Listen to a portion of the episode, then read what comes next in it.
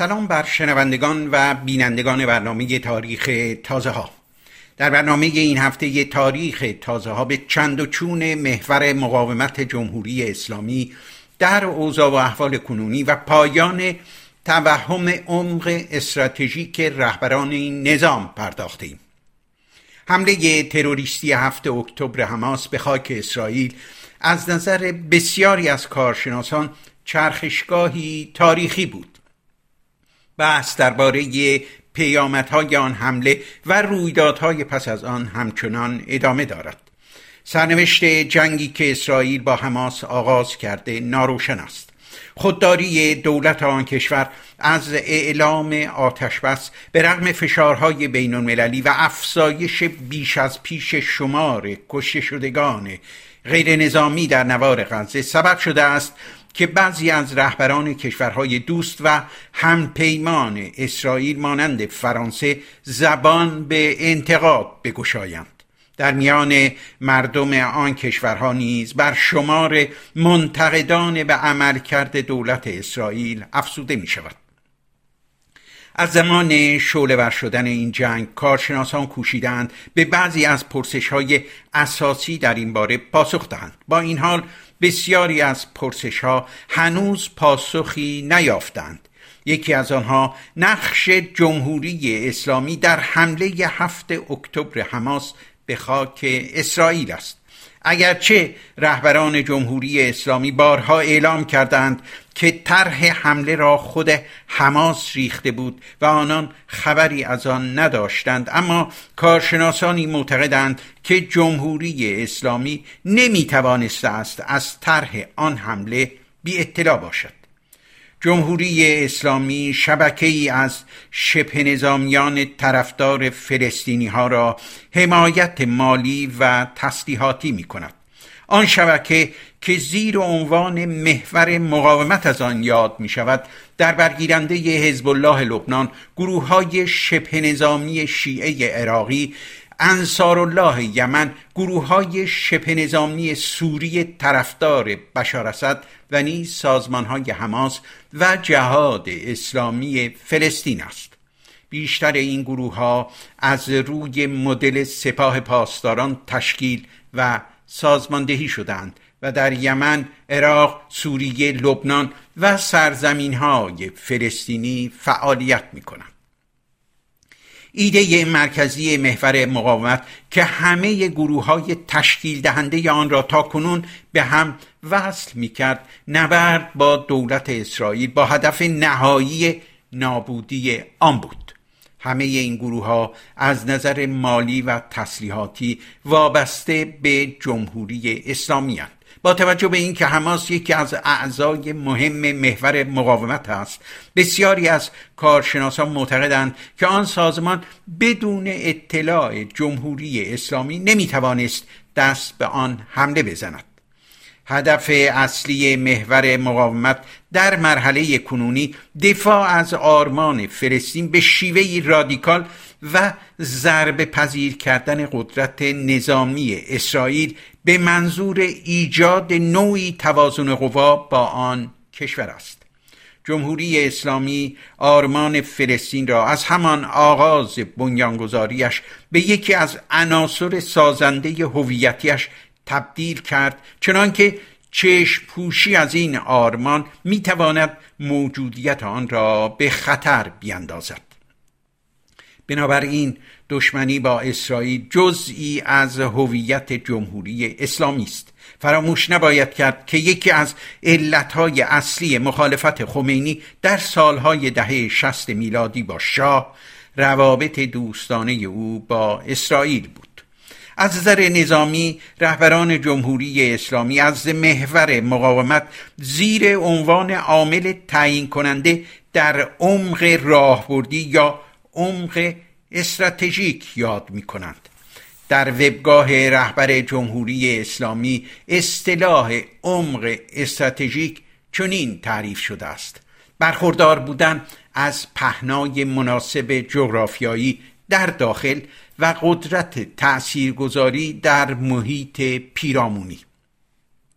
به عبارت دیگر محور مقاومت به جمهوری اسلامی امکان می‌دهد تا در برابر خطر حمله به خاک کشور نیروی بازدارنده در خارج از کشور داشته باشد. بنابراین از نظر رهبران جمهوری اسلامی محور مقاومت در این حال نیرویی است بازدارنده در برابر حمله احتمالی اسرائیل یا ایالات متحده آمریکا به ایران.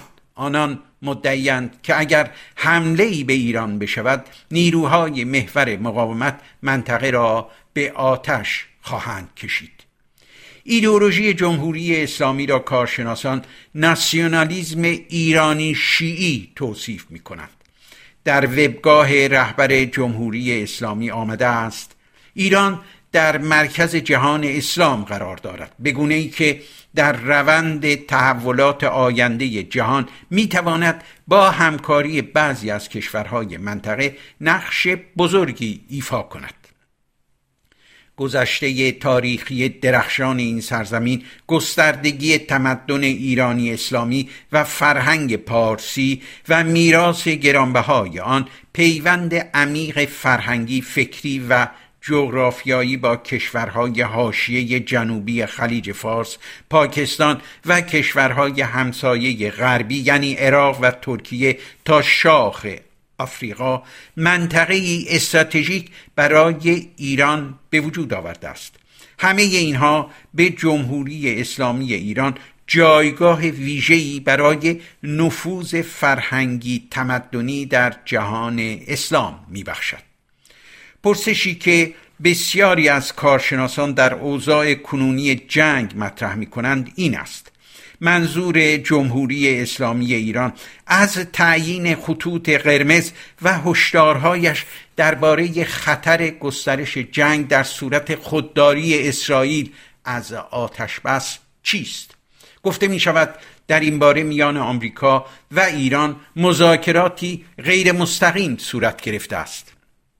سفر نخست وزیر عراق به ایران. یک روز پس از سفر آنتونی بلینکن به بغداد نشان دهنده گفتگوهای غیر مستقیم این دو کشور است.